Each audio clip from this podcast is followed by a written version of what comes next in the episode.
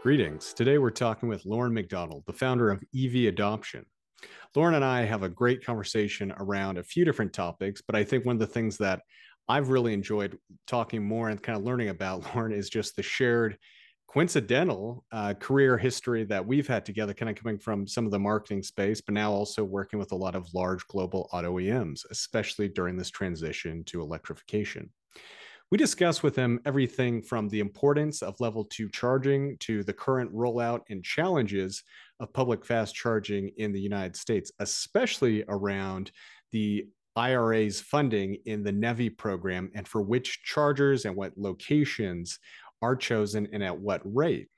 And unfortunately, it's starting to sound like that that's actually one other area that Tesla's having a large advantage is their continued interest in continuing to roll out public fast chargers without the need for government federal funding and it, what is slowing down current public chargers. These are just a few topics that we talk about on today's episode. Overall, I found it super fascinating. And I'm really excited to share this one with you. Enjoy. Thank you, Loren. Uh, it's great to be speaking with you today. I'd love to kind of just let people have a quick intro from you for those who may not be familiar.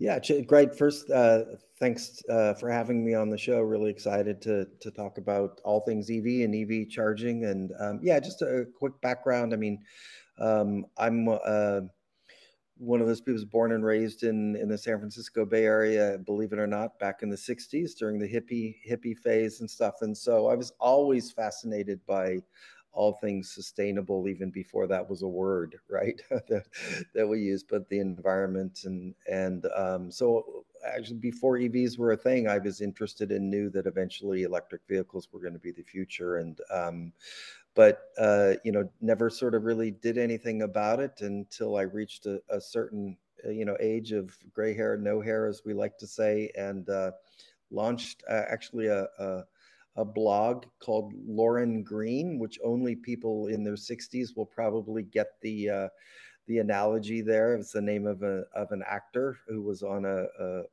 a, a Western TV show back in the 60s. But um, uh, and I was I was writing about everything sustainable, right? Solar, EVs, water, packaging, you know, recycling, everything like that. And and uh, one day in 2016, I just said, you know what? I'm not building any like deep competence in one one area. I'm not sort of focused, uh, um, and uh, I, I decided out of all of the topics to focus on EVs because I thought it would be sort of the most interesting thing from kind of a behavioral economics perspective, right? Like, what is it going to take, you know, to get Americans, as we like to say, uh, to adopt uh, uh, adopt EVs? And uh, that just seemed like sort of one of the most fascinating things. So I launched literally on January 1st, 2017, the EV adoption website. I was working full time at uh, IBM as a marketing evangelist at the time, so I was doing this um, on weekends and my my spare time, and uh, uh primarily as a you know as a is again sort of like a thought leadership resource website. Um, but then I started getting a lot of requests from businesses to do forecasts and come speak and things like that. And so then it started to turn into kind of like a a, a side business. And then um, in 2020, decided to go at it full time. So been at it full time since um, uh, sort of late late 2020. And uh, my daughter joined up the business with me and have several you know uh, freelancers and consultants around the world that help out as well. And uh, yeah, it's uh, it's been a fun ride so far. That's, uh, I mean, that that's a great kind of recap, and it, has been awesome to kind of see your evolution career-wise, very similar to mine. Um, yeah. Um, having uh, quite a bit in the software marketing side, and now kind yeah. of hop back yeah. into our personal passions around EVs. Um, I I think speaking of that, just like around the marketing, around the uh, perception of EVs, what are some of the maybe linger, uh, lingering misperceptions that you're kind of still seeing in the space, whether that be about EVs or more in particular, I think your background, EV infrastructure? Yeah, I mean, obviously there are still like dozens of misperceptions around EVs and, and EV charging, and um, you know, sort of in, in no particular order. I mean, I think one of them that's sort of, you know, EV specific, but related to charging obviously is, is, you know, how much range we, you know, people actually need. Um, uh, you know, there's still this percent, like almost every survey ever done over the last 15 years, you know, more than half of people say that they need, you know, at least 300 miles of range and some people 400, 500, etc. Um, and you know the the reality is most people not everybody but most people can get by with you know 200 to 250 mile range bev and live a perfectly good normal driving life right? Uh, um, and you know i kind of hate to use you know the, the same numbers that everybody uses that you know most people only drive 30 40 miles a, a day uh, and whether that's true or not it is it is for a lot of people but the reality is you know like where i live in the bay area you still want to be able to go up to like the wine country for the weekend and back and exactly. not have to charge and you know you want to have that sort of comfort that you can you know you you can drive an hour or two away go to the beach go to the mountains whatever it is and oh, do i have to charge right and so um, that's why I've I've long been a fan of you know that that between 200 250 is actually a, a pretty good range for for most people. Um, our first EV was a Tesla Model S60, which had 210 miles of range, and we drove it down. Took my daughter, you know, down to college in Southern California and back and stuff several times. And while it wasn't perfect for road trips, um, you know, it it was fine right? You just you stop and you know get a nice nice breakfast, lunch, or dinner or whatever it is, and and you make it work. Then when we upgraded to a Tesla with 335 miles of range, you know it it it it made that um, a bit easier. You you know stop one or two less times and stuff like that. But fundamentally, you know, I think the first thing is is is people just think that that they need way much more range that than they actually can get by. And maybe it takes a little bit of um, you know experience with with an ev to sort of get get comfortable with that. But i i still think that's um, you know kind of the first biggest thing is is that people just assume they need too much um, range. I think the second thing specifically around charging is is that um, not unexpectedly, people um, compare the electric vehicle refueling experience to the refueling experience of their gas car, right? And so uh, most non EV people, you know, say, well, you know, it, it only takes me five to seven minutes to refuel my gas car, right? Like that, that's what I expect from uh, an electric vehicle. And hardliners, like, you know, I'm never going to get an EV in, until you can like charge it in five minutes. So don't talk to me, right?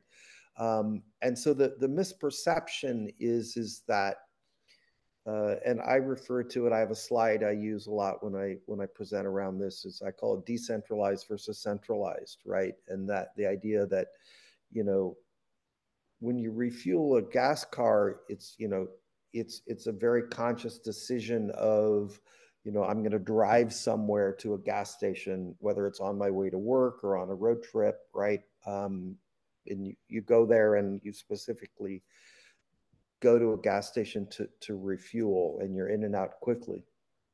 With evs it's it's much more akin to um, like the smartphone charging experience, which is wherever there's a plug, right? And when you sleep, right, you plug it in, you wake up in the morning and it's fully charged, that type of thing. And so it's, you know, it's educating people that it's it's different, that the way you refuel an EV is is not the same as how you refuel a gas car. And it's um, you know, I refer to it as is parking as charging right? Like literally, cars spend, most cars will sit 22, 23 hours a day, right?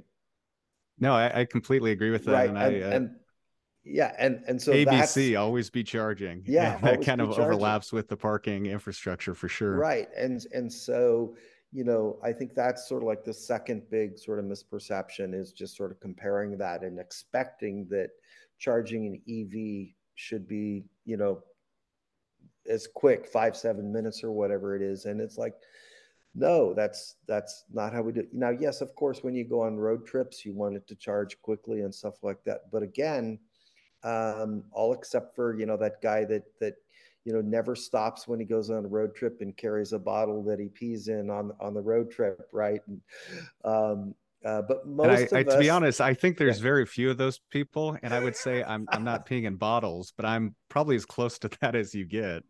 Oh, really? Um, yeah. And uh, even then, I mean, I I did thirty one thousand over thirty one thousand miles in our EV uh, last year, and we both work remotely.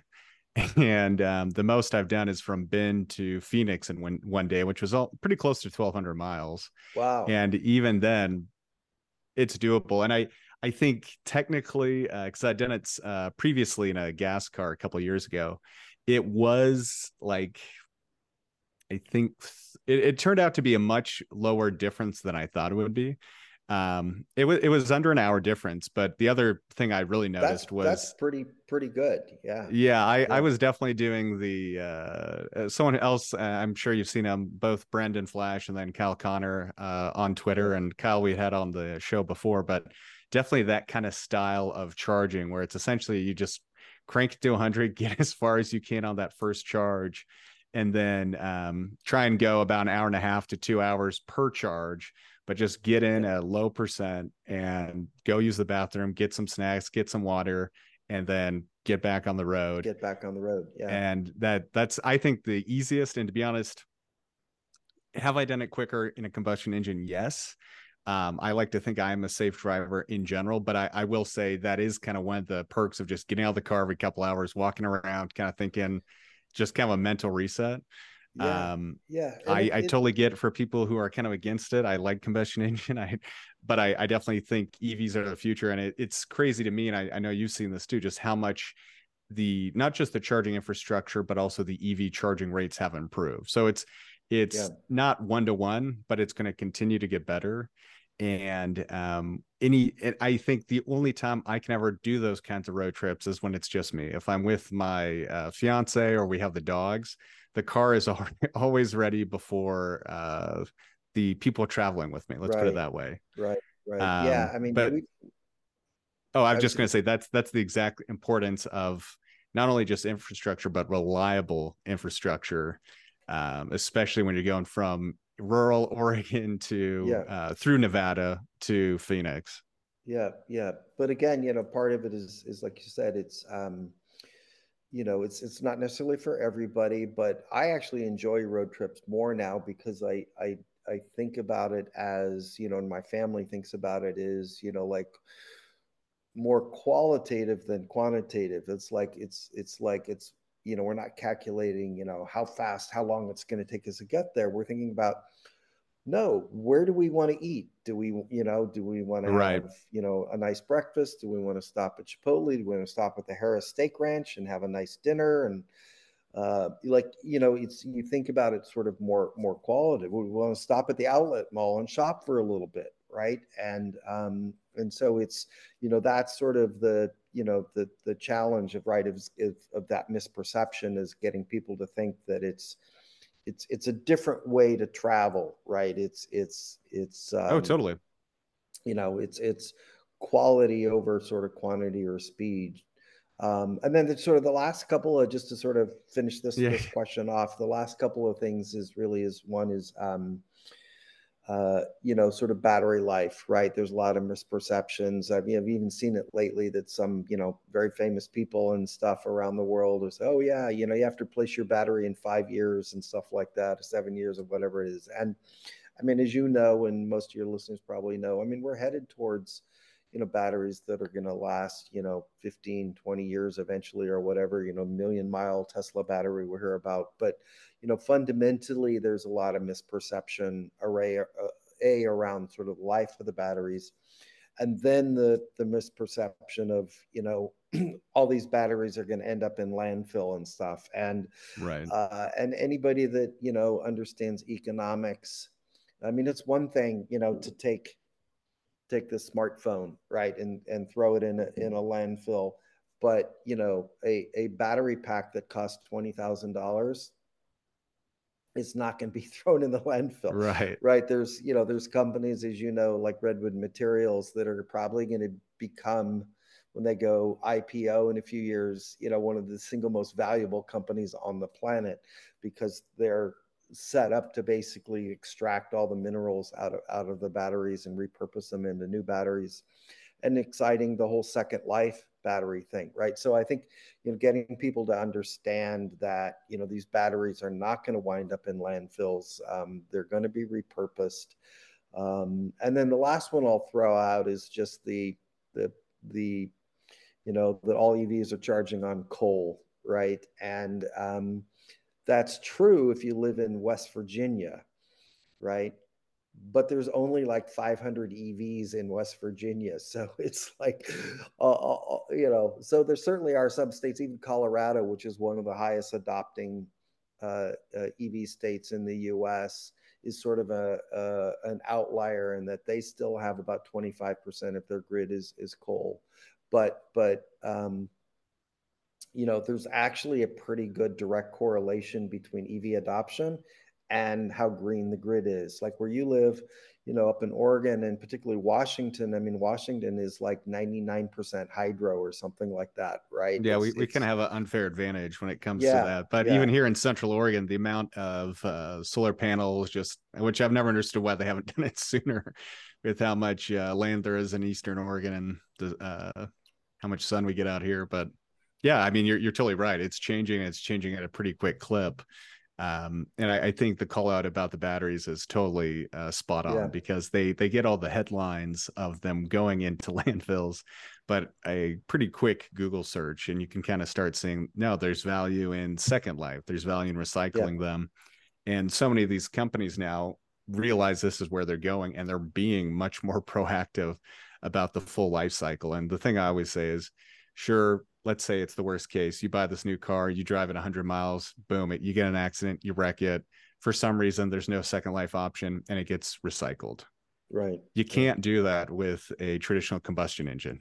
The gas you spent every a lot of what you spent the engine can be recycled but not the actual energy and kind of the i mean the materials yeah. kind of going into and the core part of it. So i mean there's there's a lot of just a life cycle appreciation that um, I think you're right. Probably a lot of people listening to this already understand. Yeah. But that I think is part of the job. Sometimes people listening to this or those that know kind of have to do the yeah. job of being yeah. the uh, advocate or the educator. But um, no, I, I really appreciate all those because I think those are totally valid and ones we're still seeing.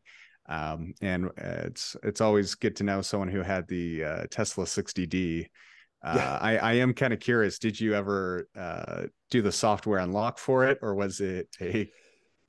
No, I thought about it. Talked to my so for those listening, what what what Chase is referring to is the the Tesla Model 60 actually had a 75 kilowatt hour battery pack in it that was software limited, um, and it, at a couple of different times of our so we leased it we've leased we're on our third tesla we have the model y now we've leased all three of them just because of what we're talking about they gotcha. just get better and better and better right so why right. would i want to buy it right um but uh yeah i think it was like initially it was like five thousand dollars to upgrade to to the 75d and i think it added 35 or 40 miles of range. I can't remember what it, what it was, but something like that. Um, but then I think at one point they came back with like for only 2,500.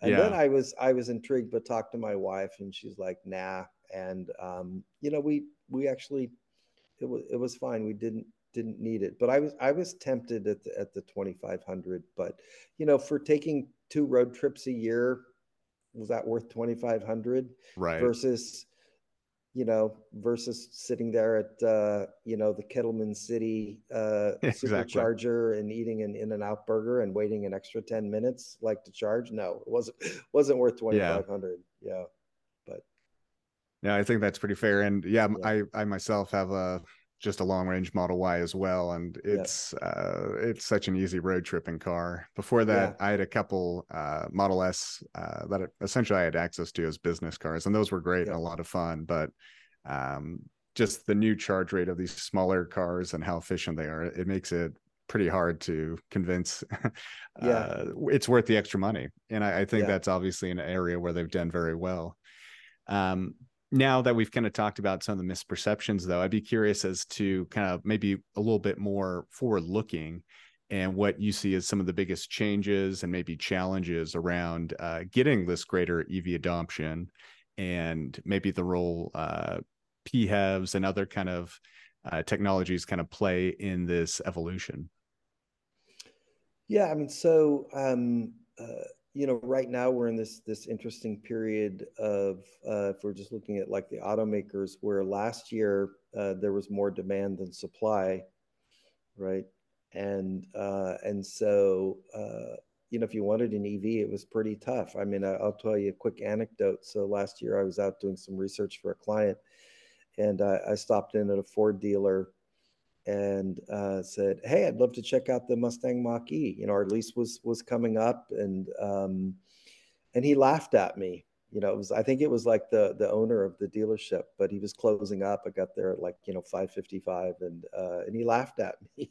he said, "You know, I'll put you on a list, but you know, I'm going to get one in two weeks." And it's and I have you know 20 people on the list kind of thing and you roll forward to you know so then what happened everybody went and got a model y you know because you know there were there were plenty of them hundreds yeah. of thousands of them right now roll forward and the automakers worked through the covid and supply chain issues and their gear and they got their like battery cell production is starting to scale except for you know gm is still struggling with uh, uh, with the ultium scaling that and stuff but um, now we have an issue of of kind of oversupply, right? Uh, and there's been a lot of misperception in the media that um, uh, you know that that demand has softened, and uh, no, the reality is is we just have too many EVs being produced now versus not enough last year. So I think you know one of the sort of the issues and challenges is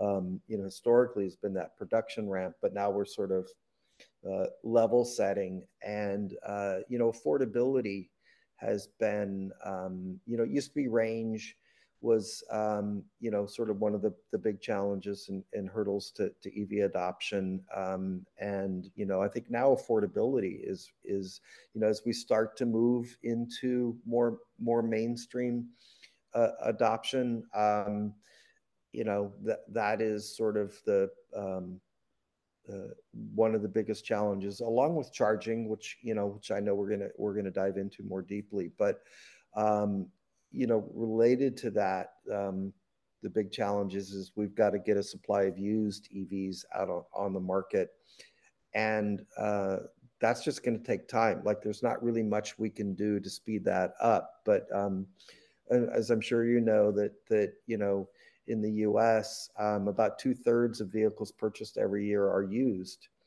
right? Versus versus versus right. new. And so people, everybody focuses on, you know, that 16 million, 17 million, 15 million new vehicles purchased.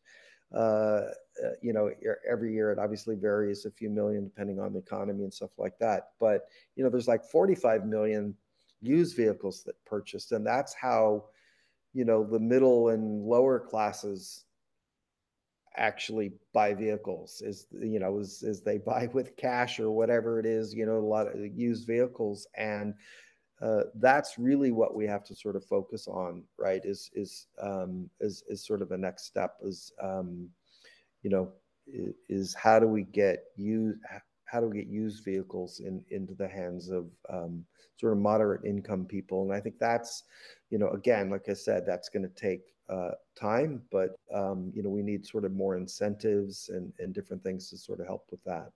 Um, but um, you know, some of the the other things that I think are are really exciting is just the changes with battery chemistries and and battery innovations. I mean, for years we've been sort of mostly focused on NMC, so nickel, manganese, cobalt, you know, lithium batteries, but then you know the last couple years we've started to see the um, you know with the sort of the Chinese with the LFP, the iron-based batteries, and now you can buy like a Ford F-150, two different battery packs. The lower range has the LFP batteries, the longer range, more expensive, has the NMC.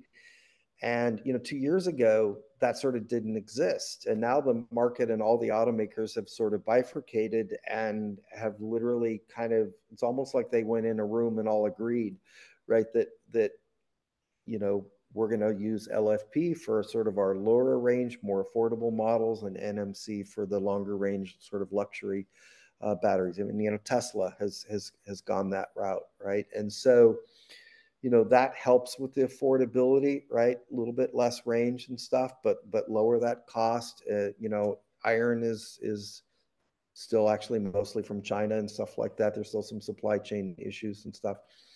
But then you know going forward um, we're looking at sodium ion and solid state batteries.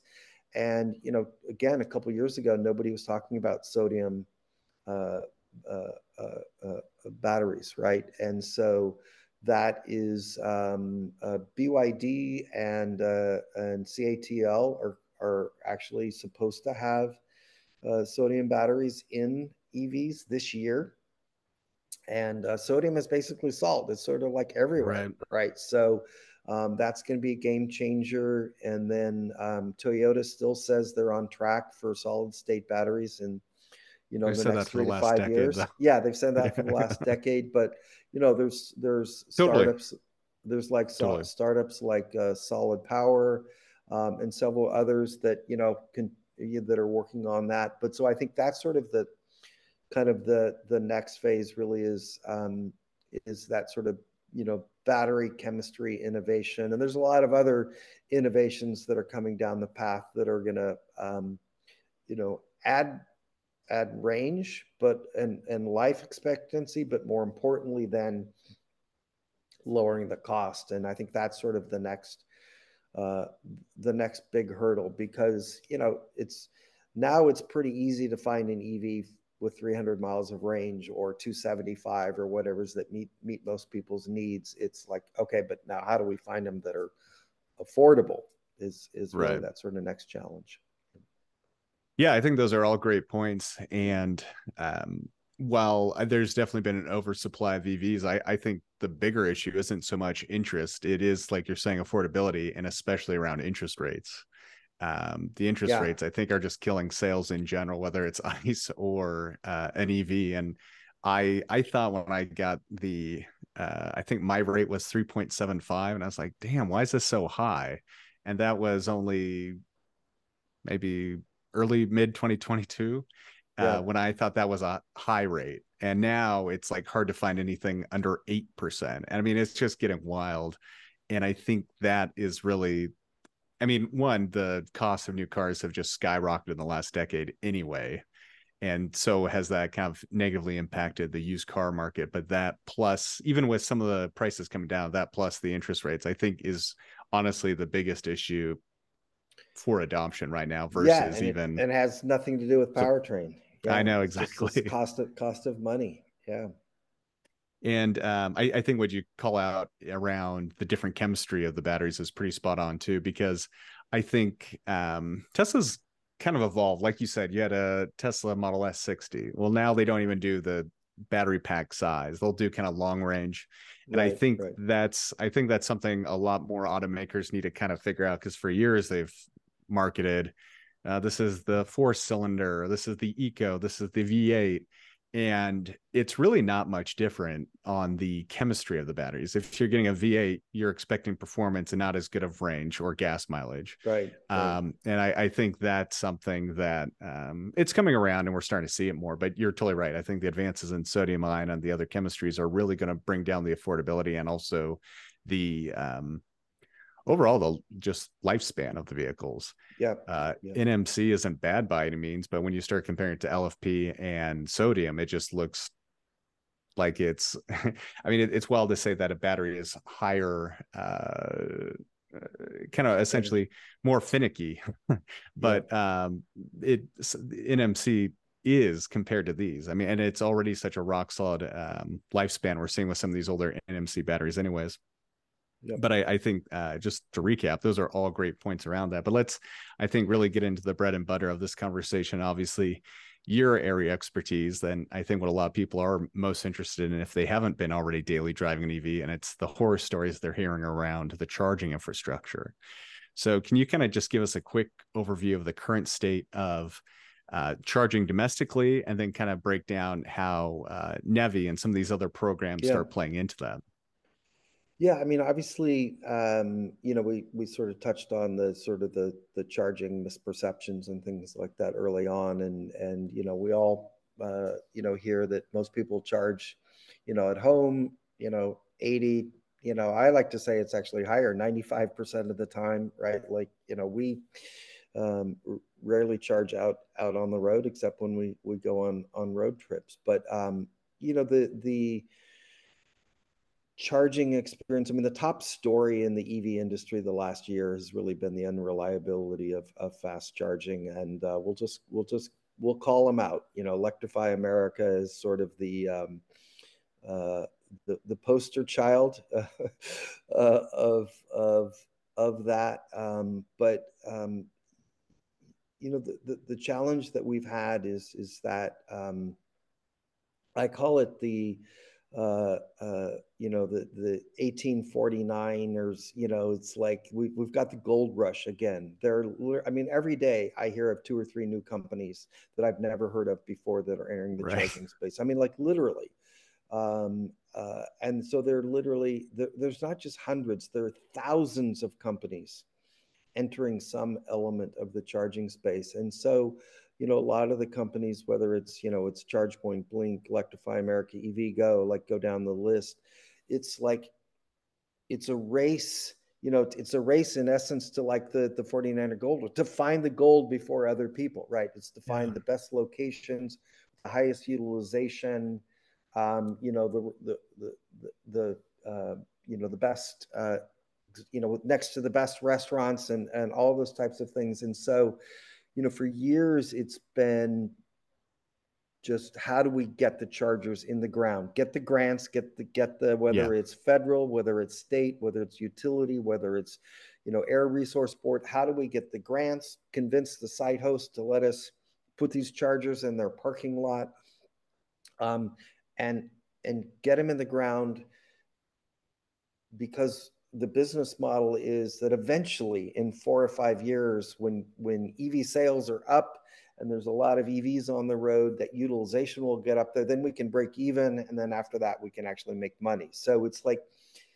it's it's you know the business model's been sort of bizarre that it's not about like how do we deploy these to make money? It's like how do we deploy these with the hopes that in five years we'll, we'll actually make money. So it's sort of setting yourself up. And so it's very capital intensive. Um, you know, a lot of these companies we've talked about were public. Um, some of them uh, are running out of cash. Uh, there's been some articles. Well, the consolidate. It's funny you mentioned how many new names are coming in, but the amount of consolidation and the amount of times I hear a name like I haven't heard that name in almost a decade. I didn't even know they were still around and yeah. then the confusion around some of this consolidation because i remember i was doing a road trip uh maybe i was coming back from phoenix or going to when this happened but someone had acquired SemaConnect or someone had acquired Blink. I forget which way it Blink, went. Blink acquired SemaConnect. Yeah. That's what it was. And yeah. so I uh fortunately I didn't need to use it, but I just happened to be at a place where there was like a level two charger and I tried plugging in and it was down. And right. I was like, oh, that's right. not surprising but it turned out the only reason it was down was because they were doing some sort of system wide software Upgrade. updates. Yeah, yeah. yeah. And it was just yeah. like such a horrible and unfortunately horrible user experience. Yeah. And that's, um, and that that's so common, right? There, I mean, right. there there are a dozen reasons why, uh, you know, sort of getting back to it, why the the charging experience outside of Tesla ha- has been the headline and and um, I've probably done 20 interviews over the last couple of months around like the the, the charging experience and stuff. Um, but you know, it's it's um, like I said, it's the you know hardware like there's there's been so much demand to get these deployed so quickly that the hard maker hardware makers were just pumping these things out uh, as fast as they can and maybe the electronics and different things weren't as as good as they should be. A lot of them are just simple things like they're not designed for inclement weather, right? And so right. Um, they get problems with that. Um, bugs get inside, like literally, uh, you see these on social media all the time, like where there'll be like a hornet's nest or something inside, and it causes like the fan not to work or just like something. Um, but you know, some of the biggest issues are just like software issues, as as you mentioned, right? Is is I mean, think about the challenge, and this is one of the advantages um, of Tesla. I mean, I think in general, Tesla's uh, single biggest advantage has, has been software, not just for charging, but for for their vehicles. And we're seeing that playing out with uh, other, you know, automakers that they're struggling with software. But I think, you know, the Tesla ecosystem, everybody always compares it to Apple, and it's it's sort of true because it's this closed system where Tesla makes their own hardware. Um, you know, they um, uh, it's it's their charging connector, it's their chargers uh, it's their software, like it's their app, their payment system. It's just, you know, and I'm on my third Tesla and it's like I've been spoiled, right? You just pull in, plug in, and walk away. And, um, you know, think about if you're one of those other hardware makers that whose names we may have, may or may not have mentioned. It's like you've got to design your your hardware and software to work for, you know, 50 plus BEVs now right? And yeah. and and those vehicles are doing software updates uh, all, all the time, which means when you tested it for your you know charging software to work, it was on a previous version of the software. So there's just a, a, a lot of different different challenges. Um, and payment issues and cell phone issues. Like a very common issue is is that you know cell cell service goes down right. right? And so you can't authenticate the payment. So there's literally there's like you know a like a dozen failure points of of what what causes uh, potentially a bad charging experience not even including you know the fact that the parking space might be be iced right you know somebody yeah. might be parking there um uh you know or just um yeah or you know hours you know the gates are locked it's dark and you don't feel safe so you don't want to charge there i mean they're just so many bad experiences and so that's kind of the next evolution is as we get um, a lot of these hardware and software and mechanical uh, issues and plug and charge you know sort of rolled out and those kinds of things fixed then the next thing is sort of the broader customer experience of you know having bathrooms and a squeegee to right. wash your, your window, having uh, you know an awning being covered to be yeah, covered, exactly. um, you know, quality food, uh, air for your tires, like just stuff that you expect. Uh, again, I talked about not comparing to a gas station, but people expect those those types kind of, of a base level experience, right? Yeah, right. Yeah, and I think that's where um, you know we're we're going to get into sort of the NEVI program but um, the National Electric Vehicle Infrastructure Program, which um, is in total at 7.5 billion, but the core that most people think about is the 5 billion that's going to build out uh, first the highway corridors. But one of my favorite things about the NEVI program, and there are a lot of things that you can we can quibble about of of what's good and bad about it. But I think what's at minimum, what's the best about NEVI program is it sets some baseline standards, right? Four 150 kW chargers uh, that have to be up 97% of the time. And, you know, if, if, you know, anybody has done the math, which I've done hundreds of times, 97% means charger is down 11 days a year, right? So it's not a yeah. high bar, right? I always like to say, what if uh, if Amazon Web Services, eh, you know, AWS, uh, was down 11 days a year for like an e-commerce site? No, we wouldn't accept that, right? Or Salesforce, right? You know, you and I both come out of the the SaaS industry and stuff, and it's like you know it's it's like ninety nine point ninety nine percent, right? Um, and I, I'm I am kind of curious. I'm sorry to just jump in. Yeah. Do you have the knowledge of what the or like a really rough estimate of what the average downtime Uptime. for a gas pump uh gas pump oh be? gas pump um you know because it does happen of, i'll see it uh, i'll get to a gas station and there'll be one down but The rest work yeah, fine, obviously.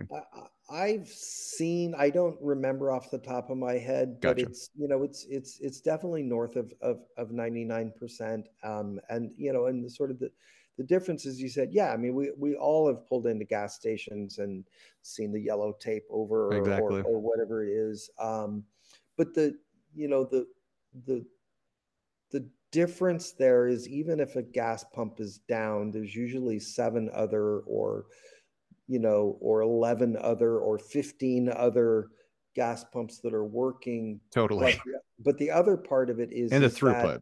is the throughput is people are there yeah. five to seven minutes. So even if even if they're all you know if, if it's like a gas war time you know where people are everybody showing up at the guy even if it's one of those things where people you know they're they're churning you know every five to se- seven minutes. Whereas at a fast charger if there's you know four 150 kWs and um, one one is down and three are being used you know, you might have to wait 30 to 45 minutes for the next one to. I've been to, to public chargers where I'd be happy if only one is down. uh, right, right, yeah. Uh, no, but I, I think that's totally fair, and um, not not to go on too much of a tangent. That is one of the things I'm really curious about, and I don't know if you've heard this. I don't think it has been announced, but um, the theme we've been kind of talking about the last 20 minutes is around this like the hardware is the base level that's like the foundation and then right. the actual thing that creates a customer and just like a safety of my, a safe of mind, kind of the experience for the end users that software level. Yeah, and yeah. I think um, what it it's really easy to be new to EVs and just as long as you know the base hardware knowledge, like the plug types, which you kind of have to know, you can kind of figure it out from there. But what Tesla's done that makes it really easy is that software level around not only knowing where they are, but it'll plan it for you. Now, admittedly, right. I don't really think it's optimized the best, but at least figures it out for you. Yeah. And you can then see not only the site but how many are available okay. and of all the trips i've done there's been one time when it was wrong but it'll even say okay what um, which charger is down and which ones to avoid and stuff and just i am really curious if that level of knowledge and software is going to be available and part of these deals that tesla's making with Ford with gm and all these others because i think um, if it's not available day one it's something that needs to be made available to drivers sooner than later because it will kind of help avoid congestion, avoid a lot of these other issues, and kind of makes the understanding of owning and driving an EV. It kind of it makes it it makes the ramp up from going a novice to knowing the hardware part of like of how to plug in to then how to like actually think about going on a road trip and feel yeah. good about it. Um, yeah, I mean, I think the the the in-car navigation integration with with all of that that charging data and stuff is is is key. Um, but you know, I was is you know, as I mentioned, I was just up uh, in a very rural uh, area in California wine country. Um, but you know, I planned and researched you know where I could charge using you know using apps, everything from you know ChargeWay to the to the Tesla app and and PlugShare and everything. I actually use sort of, you know, while I was, you know, sitting there before we'd go out, I sort of would research things that way. But then out on the road, when when we were coming back, uh, and we had to stop off in a little town called Ukiah, um, you know, I, there was actually two Tesla superchargers, uh, and I went to the one that was uh, farther away that we had to go farther out of our way because it was next to an in and out burger and it had more more stalls right? But i could look and see how many were available and, and that type of thing and stuff. And so i think um, you know we, we don't yet have any transparency in, into these deals tesla's doing with the now 14 automakers um, uh, including themselves um, uh, if, if, you include in that because uh, uh yesterday of when this is being recorded, Jaguar announced that that that they're they're Correct. on board uh, NACS. But I think um, you know Tesla is very app driven, and so at minimum, I think part of the deals will probably include um, some sort of an integration with um, you know like the Ford Pass app or like yeah. whatever whatever it is. And again, we we don't really know and my sense in what I've heard from people inside some of the automaker companies is they have no idea. Like these deals right. have been done, you know, between like CEOs and stuff. Uh, and, and I've heard that literally engineers in the EV charging teams at some of these big automakers were like, they heard about it when it was when announced to the press. Yeah. And like, so, um, yeah, so it, it remains to be seen. Like, we haven't even heard, uh, I only heard for the first time yesterday about like how they're going to handle the adapters. Right. right. So, um, apparently Ford is going to supply. Uh, uh, I think that's what I heard that Ford is going to supply the the NACS adapters to existing owners. But but we haven't, you know, we haven't even really heard how that's that's going to be handled. But but to answer your question, I my guess is is that um, at minimum we'll see some some you know software level integration probably with with the different apps. I mean with APIs you can do sort of right. pretty much anywhere. Will it be as good as and seamless as the Tesla experience? Probably not. But but if it can get 80% there, you know, like you said, it'll be a huge can, improvement.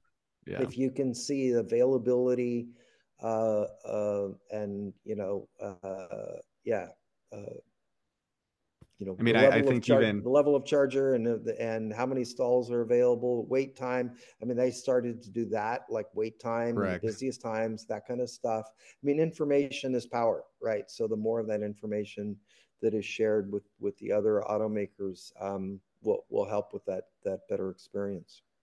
Totally. I mean, even now with these public chargers, even between DC fast charging and AC public chargers, um, the app level knowledge into the level at which it's usually inaccurate still kind of astounds me.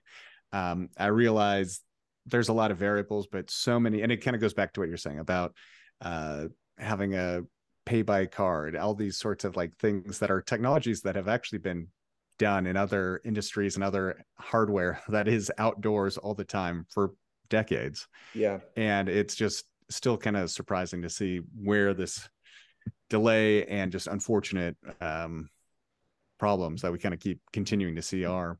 Yeah, yeah. I guess, just a, a, a, I was just gonna have yeah. a quick anecdote in sort of the customer experience. So um, uh, a couple months ago, we went with some friends down to a different wine country area down to Paso Robles, where we'd also never been. And uh, a friend has a, a Nissan Ariya, and so he drove. We went with them and um, I actually chose where we should stop, right? And so um, uh, I, I, won't mention their name because they're they're they've been a client of mine, and I'm good friends with the CEO. But a but a regional charging network, we stopped off, um, and you know the the user experience was just kind of confusing because it it literally had three ways you could pay, right? Like you know, download the app, scan the QR code, do this, do that. But it was like written in like you know a 10 point font on the hardware uh, and i have this picture of my friend like literally like trying to hold his iphone to scan the qr code at the right angle because of the sun to like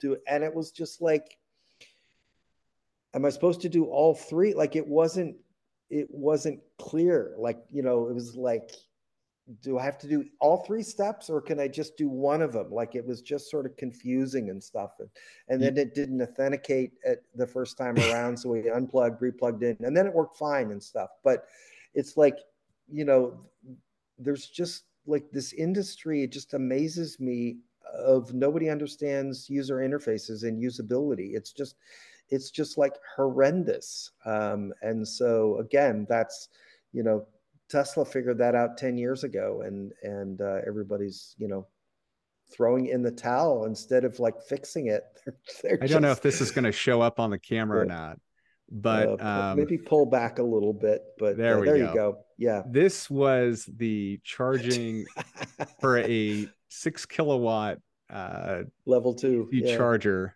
yeah and ring goes up and yeah. I had the patience to actually try and figure it out, and it still took about 10 to 15 minutes. Yeah. And fortunately, I didn't even really need a charge. I went back later because um, we were staying in a nearby hotel. And so that second, I was like, okay, I kind of do it. I had it all set up. And so I go to get the app and I plug it in. I was like, oh, damn, I forgot on the instructions, like step three or four is you have to do all this before you plug it in. It started charging. Yeah. And I realized this is only there so they can get a really backwards and really horrible way to chart or like pay for the charging which right. was overpriced as it was for only six kilowatts. Um, and I realized like, okay, I, I just don't have the patience for this. I'm just going to plug in and it's their loss. Uh, I have no yeah. problem paying for charging, but if you as a business have to make it such a workaround, so complex. Yeah, exactly. But um, yeah, I think both of us could probably have our own podcast just going back and forth with anecdotes of charging fails. But um, let's let's try and refocus back on the NEVI funding. And yeah, NEVI. Speaking yeah, of that, and topic. kind of just yeah, yeah, the the rollout, and um, I think there's a few different topics I want to talk to you. But I, one question I have for you is, given how long it's taken for the rollout, has this only actually benefited Tesla more?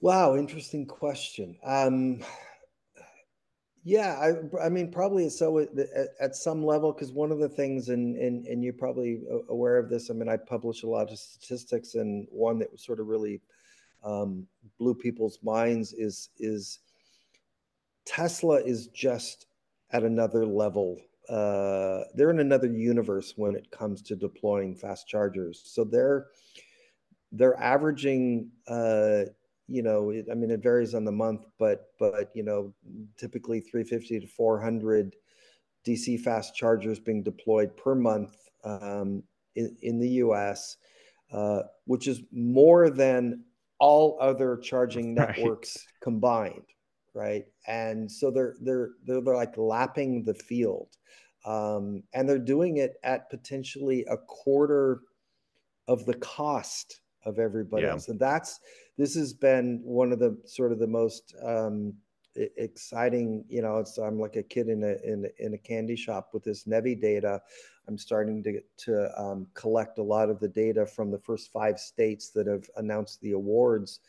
Uh, and have been filing Freedom of Information Act requests to get the like the real detail. And so, um, yeah, Tesla's cost structure is is insane. Um, uh, there there's some cases their their cost per port is like a tenth of of of competitors. Right there there's some sites where they're at about two hundred and fifty thousand for eight 250 kW chargers.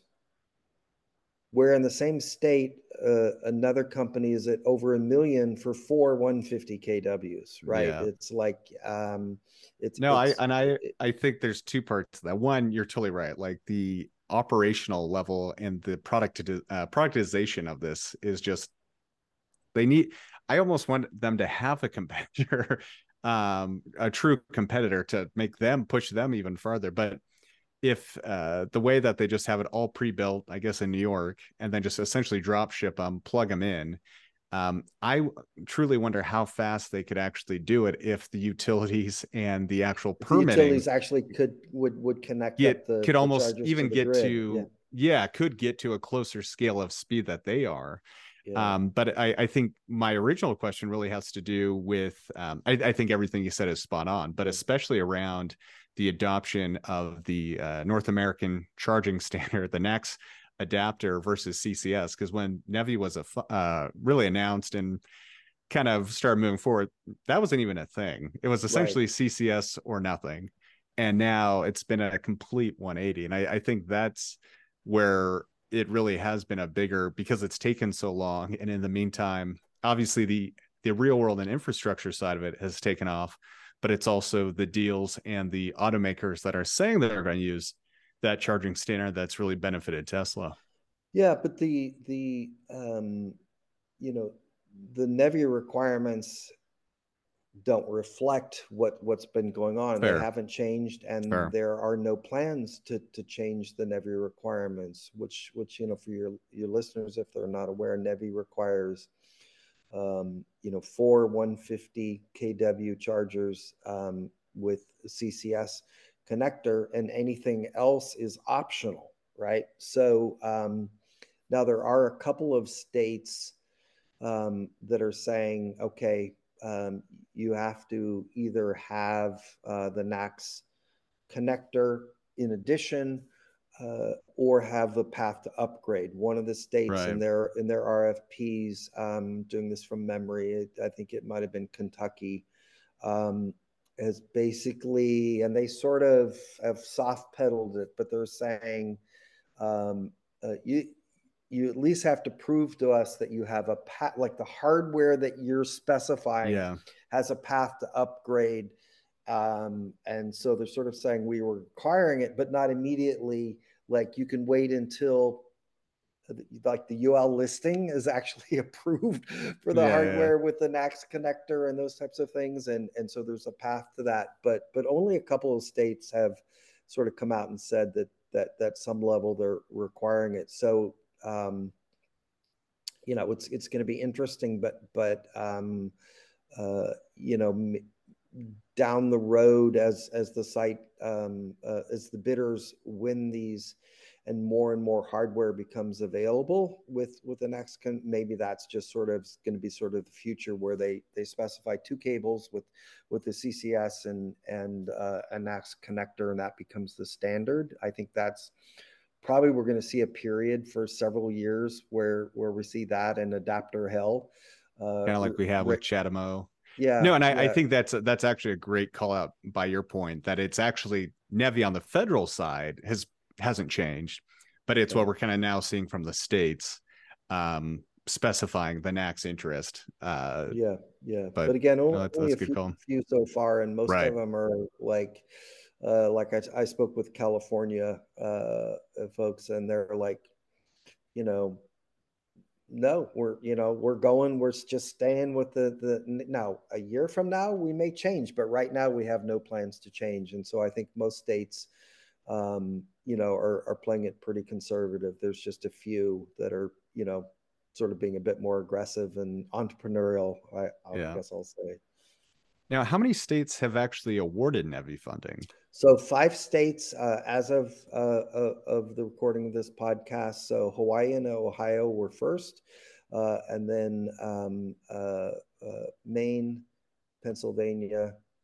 Um, who have I missed? Oh, Colorado. Yeah.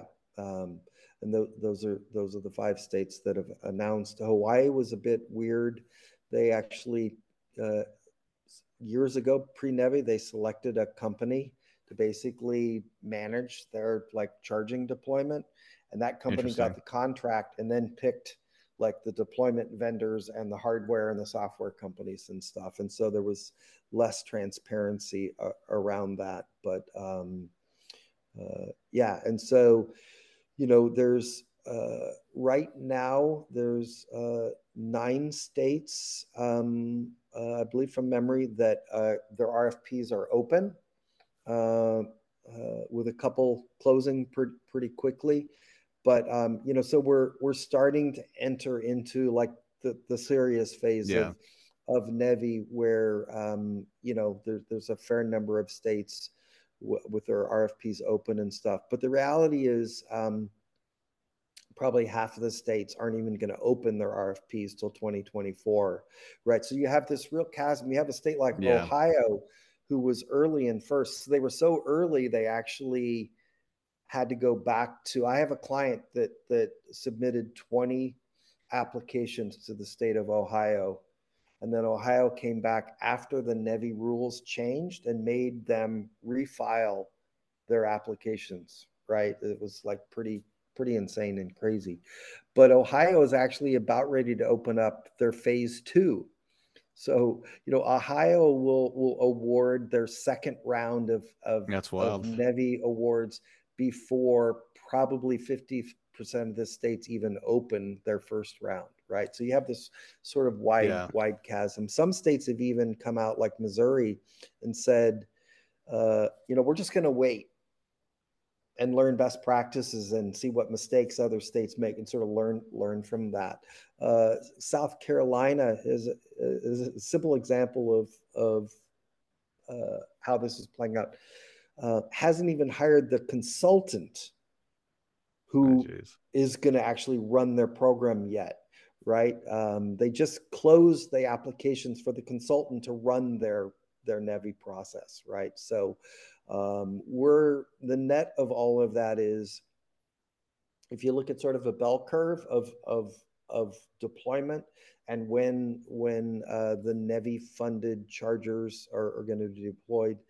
It's really the bell curve. The top of the bell curve is probably in 2025 is when we're going to see um, Interesting. a majority of the NEVI funded chargers actually open and deployed. Um, you know, and and and Chase, some of what's behind this is um, it's really complex. Uh, and True. and the process uh, i'll give you sort of two more anecdotes right like minnesota actually had to pass a law they literally their state senate or whatever had to you know assembly had to had to write a new law so that they could actually use the procurement process for the net. like they had never funded infrastructure the way NEVI is structured california there are two government agencies the CEC, California Energy Commission, and Caltrans, the California Transportation Department, um, who sort of co own NEVI. But they actually had to, it happened in August, they actually had to have uh, a board approve that CEC of the two would actually own and, and run it. Like they had to like identify. And so there's a lot of things like yeah. that with the states, like they just don't know how to do this. And um, and so it's it's yeah, it's it's gonna it's gonna take a while. Um, but the other thing I, I would sort of uh, add to this, which most people don't know, is um, you know this five billion in, in NEVI funding. Everybody talks about it from the highway corridor perspective, and if and if people don't know, part of um, uh, there's what's called alternative fuel corridors (AFCs). Um, it's designed that that there's these four 150 kWs at minimum every 50 miles on on sort of those highways that go from you know Oregon to you yeah. know wherever um, uh, and one mile from from the the highway. But there's only a, each state, there's only a certain number of those. And so once they spend the money and comply with that 50 mile, one mile requirement, they can spend the money however they want, basically. Right. Um, Which and, I yeah, I think that's a great that's something I was aware of, but that's a great call out. I don't think most people most people are aware yeah. of that. That's yeah. a good point and so I've I've done the math based on some uh, joint office of of energy and transportation that they released. That uh, it is my prediction that most states will have uh, a, minimum of fifty percent, uh, and some as much as seventy five percent of their NEVI funds left over after complying with the highway corridors to spend on um, sort of more local community based charging, much of which is going to be level two. So, you know, this is this is um, you know people in inside know this, but but most people aren't aware of this. That actually, you know, probably more than half of the NEVI funds will go to like local level two charging and stuff like that, not just those highway corridors. And that's actually a really good thing. Um, I no, I agree. That's great. Yeah. Um, there, there's two things I uh, all of that is great and this is really fun conversation. I think one thing is um i guess i was kind of referring to the NACS charging standard in tesla and just to clarify i mean obviously a lot of these uh, providers working for the NEVI funds are uh, kind of indifferent but I, I think is it a state or is it a federal thing that requires that no one um, company can have more than 25% so even with what we are talking about with Tesla, even though they're doing well, obviously they're only going to still be kind of only so much they can get from these awards. But is that only state? Is so it's it's um it's state by state. So not every state has that. Um yeah. uh and for the listeners, what Chase is referring to is uh, is a few of the states have basically said um, uh, that no single bidder can win more than 25% of, of, of the site bids or, or, or funds and stuff. And in uh, Pennsylvania, uh, Tesla won 21% of, of the bids, right? But interestingly enough, just yesterday, um, it all changed. Um, oh. four, four, four sites um, have been recanted. So Tesla pulled out of two, and Blink and ChargePoint each each pulled out for a variety of reasons. Um, oh, interesting. And then seven new sites have been awarded. So um, yeah, because all of these NEVI awards, when they announce the winners, they're called conditional winners, um, right. and that they have to go through various sort of processes and stuff like that. Um, and then companies like we just saw can actually pull out um, for for a variety of reasons and stuff. So it's uh, it's. And then, uh, yeah, no, no, I, I appreciate that. That's that's uh, a good clarification for the the second question I have, just in relation to all of that. Is there, in your opinion, and in the conversations you have, whether direct or candid, uh, going back to what we said about Tesla just lapping everyone, do you think a lot of these companies that are doing public charging are kind of holding back um, to scale until they get more NEVI funding, or do you think it's a mixture of things? It's definitely a mixture, but but I have heard. Um, I was I was at an event uh, a couple of months ago and and speaking with an executive of one of the largest like engineering companies that has uh, many of the largest charging networks, yeah. uh, uh, CPOs as customers. And he's just like, oh my God, our work has come to a stop because they're all waiting on the NEVI funds. Right. So there's been this sort of, you know, one of the downsides of NEVI is, is and I've heard this from from from a couple of people, right? That that um, you know, I mean, let's let's just be candid here. Like a company like EVgo is fundamentally built on grants and incentives. Like that's yeah. their business, right? Is you know, we go where the money. That's why they don't have charging stations out in the middle of the highway in North Dakota and Wyoming because right. there's like there's no utilization and there's no funding for it, right? So they follow the money.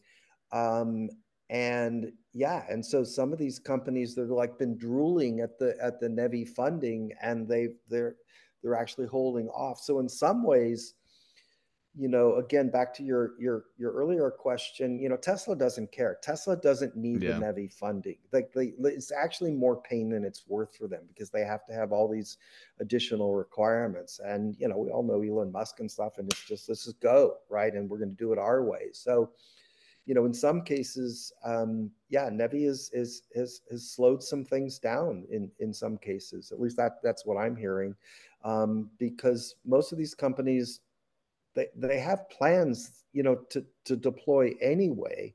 Um, but you know the the attraction of additional funds but then there are other companies. So one of my clients is building out a a, a fast a fast charging network uh, and they have a contract with with their client who, which is a major automaker. Um, that they have to build and deploy certain right. number by like the end of 2023 et cetera right? And so for many of the companies they have their targets and goals and in some cases contracts. And so it's with or without nevi right? Like if we can get the nevi funding great. But if we don't we still you know we're still going to get these things in the ground because like that's our business or, or whatever. So yeah, so NEVI is is you know in some cases it's it's slowing some people down, and and in other cases you know it's uh, yeah it's just like whatever. It's a nice to have. Yeah, I, I won't mention names, but it is funny you say that because I, I've talked to other people about this um, around some of the early agreements made by OEMs, automaker OEMs, and then yeah. these charging networks about okay, we're going to EVs X charging public uh, charging company is going to help us get to this number of chargers. And you just look at the roll, and they they had strong starts, and now it just seems like all of those have kind of fallen off a cliff. Um, but let's pivot. Yeah. let's go. Yeah. Let's go over to level two charging um, yeah. because I think if you don't drive an EV, you're thinking about DC fast charging public infrastructure, which totally valid, but you really only need that if you're doing a road trip. Um, and, and now obviously you start kind of getting into like, well, if you live in an apartment, all this stuff, but yeah. level two charging is kind of the solution to also that if you don't have your own home or easy place to charge overnight. And then honestly, there's been so many times that if I had been at a place where we stopped and it just had had a level two charger anyway, we could have skipped the next fast charger we used or um, it would have been if it had just been slightly faster, if it had been more than right. six kilowatts, um, it would have been a night and day difference. And I, I would love to hear kind of your thoughts on where this is, um, in your own experiences with it, and then of yeah. course how this kind of applies to NEVI and the future of it. Yeah, I mean the uh, you know right now there are um, there's uh, we're approaching we're not quite there yet, but we're approaching 150,000 public level two and DC fast chargers in the U.S. with 30. I think we're at about 32,000. Um, I may be off on that from from memory, but um, you know, fast chargers stuff. So right. So the point is, is that you know, the the bulk of of public charging in the U.S. is is is now and always will be level two, right? Like, if if you roll out to 2030, I have this chart that uh, where I, I pulled uh, forecasts from like four four like major you know McKinsey and some uh, different different global analyst firms and stuff like that, and they're anywhere from 1.2 million to 2. like 3 million chargers that we need in in 2030 to support the number of EVs that are going to be on the road. But you know, like you know, 80% of that is the level two, right? Because it's it's it's at at you know uh, at the restaurants, at the hotels, at the wineries, at the at the beach, you know, those different types of things. And so, you know, the reality, like you, is like this is something that we could we could actually spend a whole hour on. Is is the beauty of Tesla's combination of the supercharger network and the destination charger network because it's exactly as you said like when we've gone from the bay area where we live down to southern california you know a couple years ago we stayed at a hotel in resort in Palm Springs and they had Tesla wall connectors there and I knew yeah. that. And so literally, you know, we could we knew we could stop one less time at the oh. supercharger because we knew when we arrived we could just plug in and wake up in the morning with with a full charge, which is exactly what we did. And so the the the the, the beauty and the sort of what isn't talked a lot about is just how DC and level two and destination charging go hand in hand and and the importance of it. And uh, it's like the hotel chains are really waking waking up to this. We you know just just recently it was the big deal that Hilton announced they're buying 20,000 yeah. wall connectors from Tesla. Um, I I did a project for uh, I won't name them obviously but one of the other largest hotel chains. They just had a and, recent large announcement themselves. Um, they they they did, um, uh, but you know all the, all the hotel chains have figured out that um, that you know people with EVs actually choose where to stay, whether you know depending right. on whether there's charging there, but not just that, but it's fact that that hotels are like the ideal use case for like for level sure. two charging, right? Which is you pull in after driving, you know, from Oregon, wherever it is, um, and you plug in and you wake up in the morning and it's and your your EV is fully charged, right? It's that perfect, you know, charging is parking or parking is charging, however you want to uh, think about it. Um, and uh, so yeah, so level level two is key, but it's also not just hotels, right? It's um, you know, like I said, a wine tasting, it's like you plug in wineries, you, restaurants, breweries. Yeah, yeah. I mean, you, can, you know, you're not. If anyone is listening to this and they're looking for suggestions, please reach out to one of us because I'm sure we both could just name off a few. I mean, there yeah. have been so many road trips I have done purely off level two, and it wasn't in a way that was um, uh, inconvenience. Yeah. And there's been so many I've already taken that if I'd had level two, I was inconvenienced because, and it, not in a bad way, but I could have skipped a DC fast charger altogether.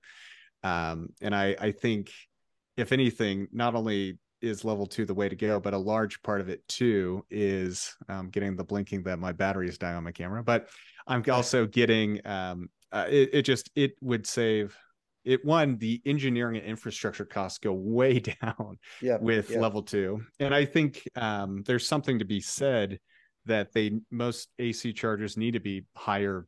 Uh, it would one, it'd be awesome if we had three phase more here, but yeah, two, yeah. it uh, just higher amperage.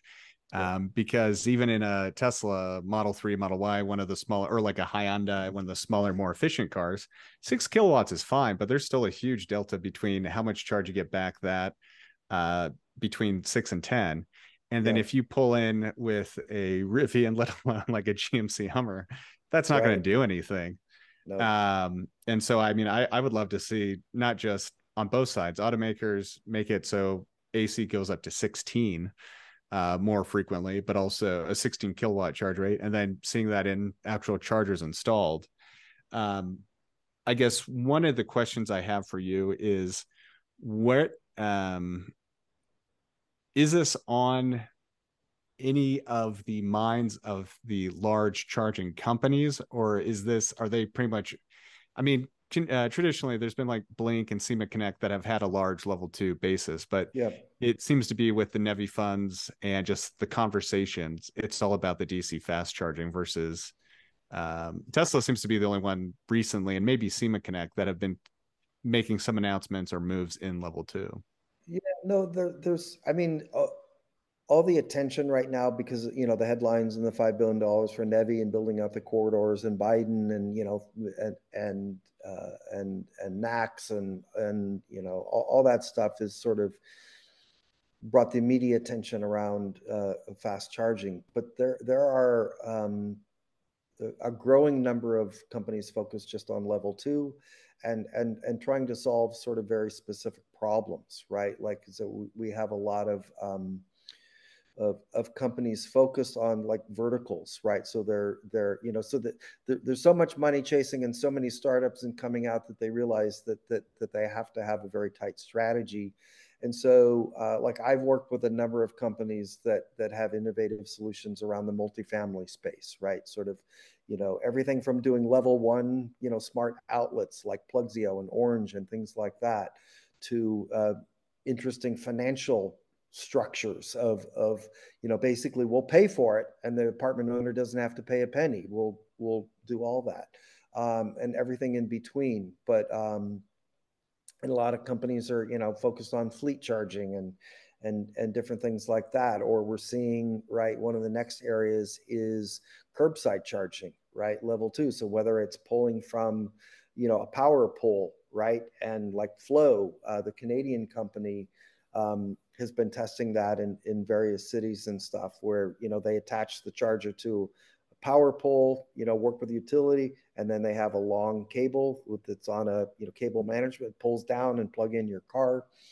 Um, so there's, there's, you know, uh, a lot of innovation going on there, but yeah, there's, there's, there's actually a bunch of companies, um, you know, and that are going to be charging like workplace charging. Like that's one of the untapped areas that not a lot of companies are are yet focused on. And level two again is is perfect for that. You know, you drive to work and your car sits there, you know, for eight eight nine hours or whatever it is. And with level two, right, you you know you you could completely top up on on that and stuff. So um, yeah, it just doesn't doesn't get the the headlines, but but also I mean, look at ChargePoint. I mean, ChargePoint is dominant in in level two charging. That's still you know, if, if you crunch the AFDC numbers, you know, uh, you know, I forget the exact amount, so I'm going to be off here, but you know, like 50, 60% of the level two public chargers in the US are probably ChargePoint, right? Like they just dominate, right?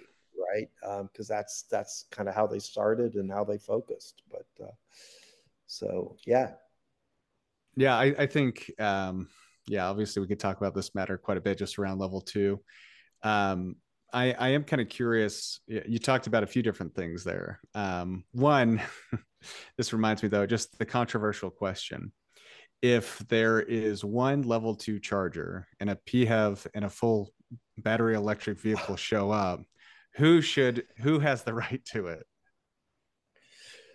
Uh, whoever was there first, right? Okay. Uh, but if but if it's but if it's uh, a, a, a tie, yeah, I mean. Uh, I mean, they they both they both have a a, a right to it, right? I mean, it's it's um, now if if um, you know if it's two humans having a conversation and the and the and the BEV driver says, look, you know, all I need is, you know, is is 15 miles of range to get to the next fast charger, which I couldn't make it to. You know, hopefully the the PHEV yeah. driver will say, you know what, you know, I live, you know, whoop. No, I'm I'm still here. Uh, one okay. sec, I'll just switch video real quick if you want to keep answering the question. yeah.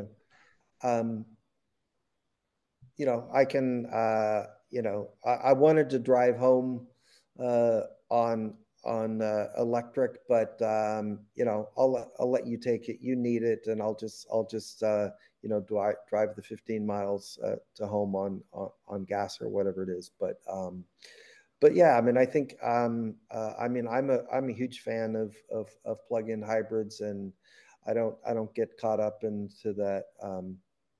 That that kind of debate you know people people say they're not evs well if they aren't, then why are they called PHEVs and why does the government give them EV incentives and why do they have an electric motor and a battery, right? Like, so I, that just like drives me crazy. We could, again, that's another topic we could talk about for an hour, but, um, you know, plug in, you know, and again, like what, what is, what is the number one thing, uh, uh, PHEV haters talk about is that, you know, PHEV drivers don't plug in, right? So then when they do want to plug in, that's a problem apparently. Yeah. Right? You, you, know, so you can't can't have it both ways. But um, you know, uh, I I think and maybe to take the the topic in a slightly different direction is, um, you know, I, I think one of the, the the reasons I'm a big fan of plug-in hybrids is, is I call them training pants, right? There's a lot of people that just aren't ready for or BEVs um, you know, actually aren't aren't ideal for them. And so plug-in hybrids get people, you know, into at least a you know partially electric vehicle and driving maybe a lot of their you know 80 like the old Volt owners. You know, used to hear all these stories. People would literally had to drain their gas tanks because they never used the gas you know in in, in their cars because they could drive 80 90 95% of the time on uh, on on electric power right? So i think that's the biggest issue we, with with plug-in hybrids is is there's been so many that just didn't have enough electric range you know 18 20 miles of range. Um, and um, and i think that's been a us government regulatory failure. Like there should have been no incentives unless totally. a plug-in unless a plug-in hybrid had you know minimum of like 35 miles of range you know somewhere in in that neighborhood 30 to 35 right because at that level it gets pretty interesting right because then yeah. you can you can drive to work or working back or whatever it is but it you know 15 to 20 at, at, at some of these it's like give me a break right? Um, I, I think I have a more pessimistic view of PHEVs than you do, yeah. uh, and that's that's the beauty. Agree to disagree, but I mean, yeah. I, I think overall the points are right. Like, um, I think there should be a minimum. I I think um, it also does play a role in kind of that education, that experience for people to understand what an EV could be for them. Um, from an engineering standpoint, I'm not a big fan. but that's a, that's a whole nother thing. But once yeah, again, no, like it's I the, mean, having options and having the right car for multiple people is a good thing. Um, and I think there's definitely been some advances in it, but I, I think it is also really interesting um, because my fiance's mom actually just got the Volvo PHEV and she replaced her diesel Mercedes with that, and then yeah. uh, her husband uh, my fiance's father replaced their his diesel Mercedes uh, six months before that with a Model Y, and she's liked it. And the Volvo's a great car exterior interior wise, but she's actually been really disappointed because she got so used to how fast level two charging on the uh, Model Y was. Right. And I think the Volvo is only like three point six. It's like an incredibly low charge, charge rate. rate. Yeah. And yeah. I mean, once again, it, it's it's probably an outstanding or a outlier experience than the norm, but and like I said, having options is good. Um, yeah, but it, it, has just it has been really interesting to hear their experience with it. Um, as someone who had kind of already made the leap, and then they just bought it almost yeah. as like a backup, yeah, and then to hear that's the area that they love the car otherwise, but the area where they have been disappointed is actually the PHEV and kind of the range of it, which I yeah. think kind of goes back to what you're talking about around what it needs to minimums it needs to hit. Yeah, and I and I hear I hear all sides of this those stories like that from from people who who drive plug-in hybrids. I actually I know uh, uh, somebody we were talking uh, about our company we are talking about be, before the call. Um, he has he has one of the plug-in hybrid Volvos and and it sits in the driveway and his, his wife has their car in the garage and he never plugs it in but he so yeah. he drives it like a regular hybrid right but but I mean, I think the other thing is is um, you know I think we I could be wrong on this, but we might see a resurgence of plug-in hybrids, um, particularly with trucks, right? Like Ram is is is is going to be coming out with a range extender because Uh, uh, uh, BEV trucks are, are known for not being the greatest for towing right. trailers and things like that. It cuts the range in in in half and stuff. And then people say, well, gas gas trucks also have lower range when they tow and stuff, but it's obviously it's more pronounced with with BEV. For sure. But I think, for sure.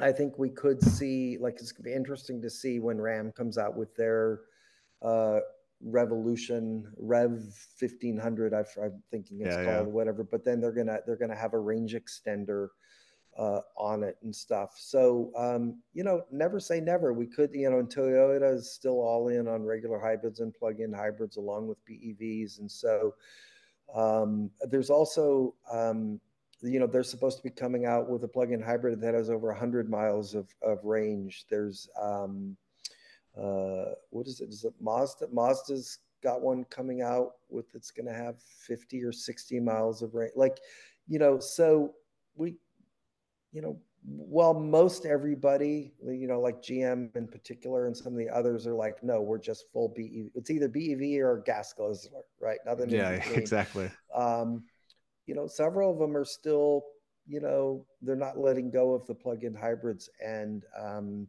you know, we could see some innovation, and and you know, at 50, you know, 40, 50, 60 plus miles of range, plug-in hybrids are are pretty attractive to a lot of people, and I think you know, if our end goal, which is something we haven't even really talked about today, is you know, our end goal is reducing GHGs, right? That that's the point of this. The point is not to sell BEVs. The point is to reduce GHGs. And you know, would we rather have that late adopting, you know, pickup truck driver in Alabama uh, or Mississippi or North Dakota in a you know a plug-in hybrid Ram or in in the diesel uh, right. ramp, right? Like just it's it's. I I, I don't I, I totally agree with you. I, I transition, think, right? Totally, so we, totally. I know, think there's there's the engineering side of it. There's the reality of it, which I think you're doing a great job of highlighting.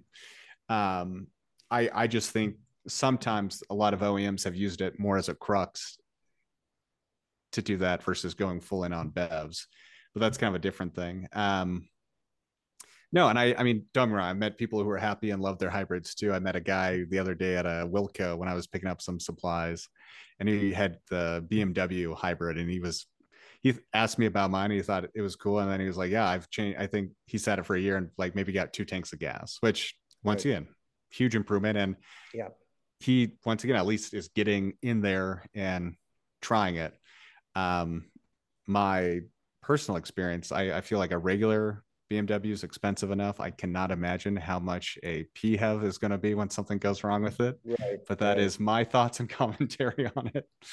Yeah. Um, and my own lived experience with their combustion engine cars, which for a long time they made great ones. Um, but uh, I I realize we've kind of gone over time and then some with this, but I, I really appreciate this conversation. I, I, think, is there anything else you wanted to kind of cover on level two charging, or um, should we look at uh, maybe one final question?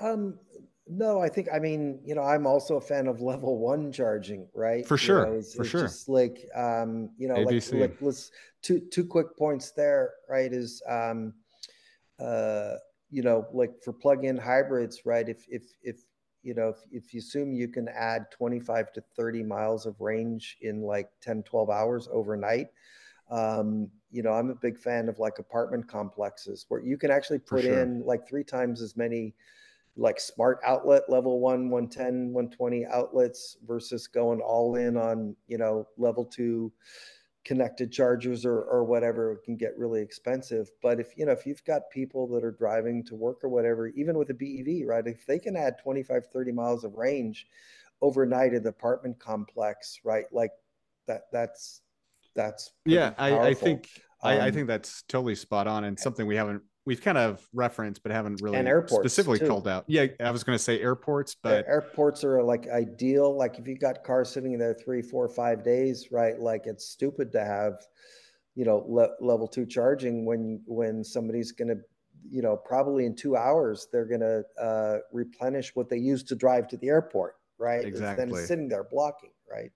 So well, and w- what I was going to say is just like the importance of having efficient BEVs um, and just I don't think enough people appreciate it until they own one, like how much f- faster your car charges when you have an efficient car. Right. Whether that's on level one or level two, even if you only charge overnight on level one, that's probably going to be all you need, um, for, especially for daily driving. I've done that quite a bit when I've been out and about, and that's all that I've had access to. Yeah, um, I mean, whereas once in, again, as much as I love a Rivian and all those things, they're gonna you you can't really do that you need yeah. like a level two and that kind of goes back to your point earlier is around just like the need for efficiency versus the use case so like yeah if you're a guy that has a silverado that tows horses all the time totally get it and that's where you probably would a plug-in hybrid makes sense but we just need to have that kind of infrastructure for more efficient vehicles and uh, the realization of that is one of the big advantages to a well-designed and like a, a bev that is kind of a clean sheet right. you can design in a way to be lighter more efficient and then the end user experience is also that much better uh, when you're not always in the best charging situation yeah no absolutely yeah i mean we've sort of focused more on sort of the charging side but there's also sort of the input to that which is which as you said is um, you know designing everything from you know the the aerodynamics of, of the vehicle to the to the the size and the weight of of the motors and the chemistry of the battery pack. And is it 800 exactly. volt?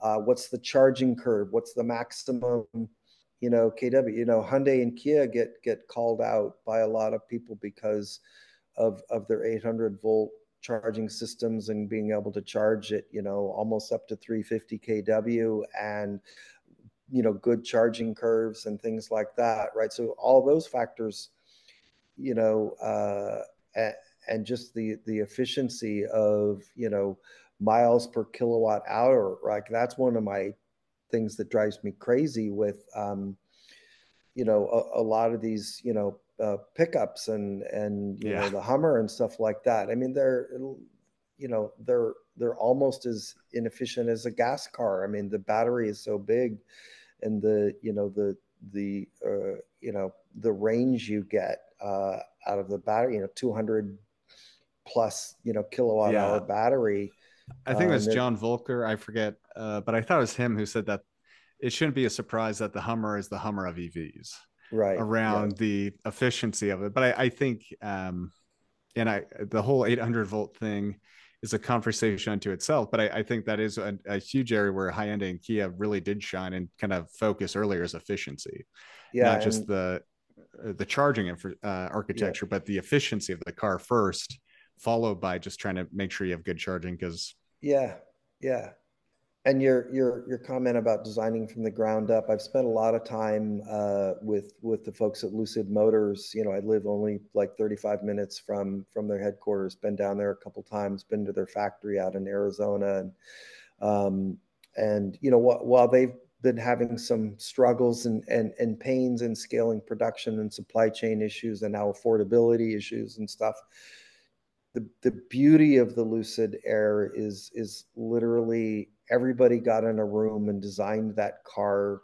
together from the ground totally. up. I mean, they literally designed the interior of the car in along with like the design of the motor. Like they literally every every piece of that car was designed for efficiency, and that's why it you know it is uh, you know roughly the most efficient uh, you know BEV out there. Um, and you know people think it's like the battery size and stuff but no it's every piece of, of that right. car uh, it's, the full it's also a very expensive car but exactly but but i hope that's one of the efficiencies that um or you know one of the trends that we see growing going forward is uh not just you know i hate to pick on gm i mean gm's doing a lot of good things but but they tend to just be throwing like bigger battery packs yeah. uh, to solve the range issues instead of focusing more on like you know efficiency and and things like that. And it it works if you're doing six figure cars but if you're trying to do scale it yeah. dissolves quickly. And I, I, I completely agree on lucid. I'm a huge from an engineering side a huge fan of what they're doing. And i, I think um design wise engineering design wise big fan. Stylistically yeah, but personal opinion. Um but i know i know people who have them and love them and swear by them so I, I think there's a lot there. And i uh i think with how much we've covered we could easily do a couple more podcasts clearly. But um real quickly just to wrap up i, I do have kind of one final question to ask everyone and that's um, in your opinion what are innovative ways that industry or government or both can kind of accelerate the rollout of EVs uh, for more people? I mean, I think it's you know we've we've we've touched on on uh, a lot of them. I think you know fundamentally, it's education, right? I mean, so much of what we've talked about is is just the, those sort of mis, misperceptions, right, around uh, you know how to charge and how much range you need and stuff like that. So we, you know, we fundamentally, you know, we need a Smokey the Bear, you know, campaign or something. We we need we need to to you know only you can prevent forest fires, like whatever it is, right? Uh, yeah, I mean, yeah. I think, uh, I mean that gets sort of over overplayed, but. um I, mean, most of it comes down to sort of the industry and the automakers, just what we've talked about, producing, you know, more efficient, more affordable vehicles, because fundamentally that's what it comes down to, right? Like, you know, how many people can buy a $600 iPhone versus a $200 iPhone, right? And so, and that's kind of totally where where where we're at, and we're still at the sixty-five to eighty thousand dollars is is most EVs, and and so I, think um, uh, you know one of the things is, just I've not been a big fan of the how the federal uh, government um, you know incentives either the previous tax credit or the the current IRA uh, clean vehicle credit one in that. Um, uh, as I said, I think we need to incentivize it around efficiency uh, and affordability. The price you know the msrp caps should have been should have been lower and things like that. In other words let's use those sort of government designed incentives to actually force the automakers to produce more efficient more affordable vehicles. Um, and uh, you know I, th- I think that would be a big help. And then again all the things we've talked about on on the charging side um, of you know sort of education uh, and uh, and and you know ultimately you know the NEVI rules around um, uptime is going to help uh, improve the customer experience, which is is probably just you know uh, the, all the bad press is is probably obviously not not helping getting getting people to to go down in butts in seats and take a test drive of of, of an EV because they're they're afraid that the charger's not going to work, right? So totally, we've kind of been our own. You know, we in the industry love bashing all the charging companies and how bad the charging experience is, but by doing that, you know we're actually not not helping the the awareness and and and brand For and sure. visibility and perception of EVs. So it's uh, it's all of the above is what we need to do basically i i I think that's the correct answer, unfortunately, or fortunately. Yeah. But yeah, you're yeah, totally there, right. There is no um, silver bullet, you know. Exactly. It, it, used to be we were bashing that there was only one or two options, or EVs were too expensive, and we still kind of are. But uh, now it's the it seems to be different flavors of the month, and uh, we're all kind of working towards raising as many boats as we can with the yeah, different yeah. challenges of the industry. But um, you know, with that, I just want to say thank you so much, Loren. I realize this went over time, but um, this has been a great conversation. We look forward to having you back soon. Yeah, thanks a lot. I really appreciate it. It was a lot of fun, and uh, yeah, and uh, maybe in the future we can, uh, yeah, we can pick a single topic and and and really dive in deeply. Although I think we kind of did that here, just on many topics. Yeah, exactly. So, well, yeah, thank you again. again. All right. Bye. Thanks for joining us. Be sure to visit our website, connectingthegrid.com. There you can listen to our podcasts, contact us about sponsorship, or even be a guest on Grid Connections. While you're at it, if you found value in this show, we'd appreciate a positive rating on your favorite podcast or video streaming service. Or if you'd simply tell a friend about the show, that would help us out a lot too. Thank you again, and I look forward to us learning more together soon.